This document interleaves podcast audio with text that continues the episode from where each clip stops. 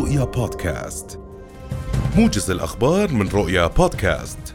يتأثر الأردن اليوم بمنخفض جوي يتمركز فوق جزيرة قبرص مصحوب بكتلة هوائية باردة جدا، حيث يطرأ انخفاض ملموس على درجات الحرارة، مع بقاء الأجواء في النهار باردة جدا في أغلب المناطق وغائمة جزئيا إلى غائمة أحيانا بحسب تقرير دائرة الأرصاد الجوية.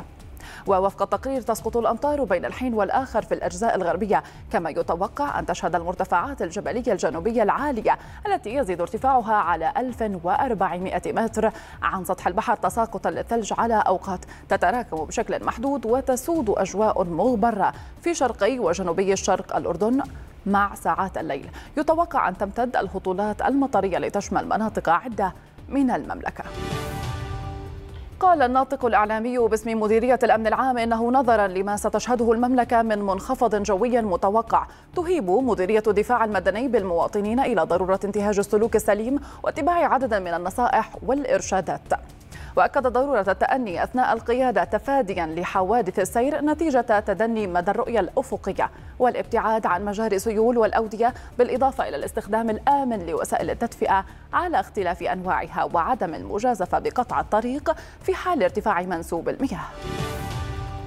أخلت الهيئة البحرية الأردنية منطقة المرسى من السفن ليلة أمس تحسبا لأي طارئ بعد الحالة الجوية التي يمر بها الأردن وتأثيرها على خليج العقبة، والتي ارتفع بها الموج. وأرسلت الهيئة البحرية رسائل تحذيرية للسفن داخل المياه الإقليمية، وسمحت للقوارب السياحية والصغيرة وقوارب الصيد بالاحتماء داخل الحوض المائي، ومنعت خروجها خوفا على سلامتهم في تلك الظروف الجوية كإجراء احترازي في ظل تطورات حالة الطقس.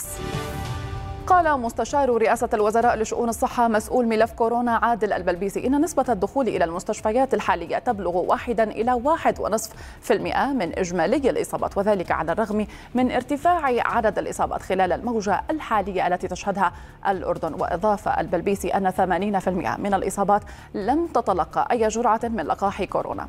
وبشأن عودة بدء الفصل الثاني لطلبة المدارس في 20 من شباط الحالي، أكد البلبيسي أنه لا عودة عن التعليم الوجاهي في المدارس، وعملية إزاحة الفصل الثاني جاءت لتفادي ذروة الموجة الحالية من كورونا، موضحا أنه حتى لو ارتفعت الإصابات لن يتم تغيير موعد الفصل الثاني. أعلنت وزارة الصحة في قطاع غزة اليوم تسجيل 5 وفيات و3254 إصابة جديدة بفيروس كورونا خلال الساعات 24 الماضية.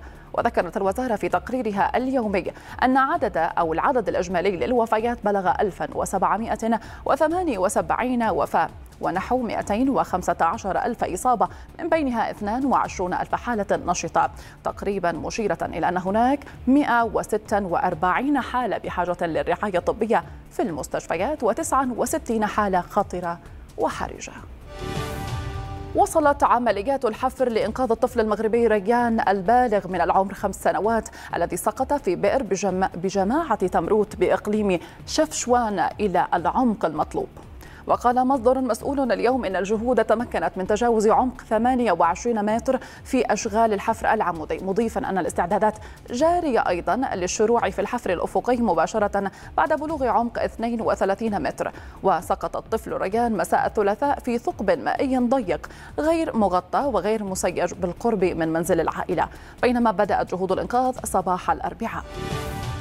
نددت الصين وروسيا اليوم في إعلان مشترك بالنفوذ الأمريكي ودور حلف شمال الأطلسي وتحالف أوقوس الدفاعي في أوروبا وآسيا، باعتبارهما يؤديان إلى زعزعة الاستقرار. وفي الإعلان الصادر في ختام اللقاء بين الرئيسين الروسي فلاديمير بوتين والصيني شي جين بينغ في بكين، أعلن البلدان أنهما يعارضان أي توسيع للحلف الأطلسي مستقبلا، ونددا بما أسمياه التأثير السلبي لاستراتيجية الولايات المتحدة في منطقة المحيطين الهندي والهادئ على السلام والاستقرار في المنطقة.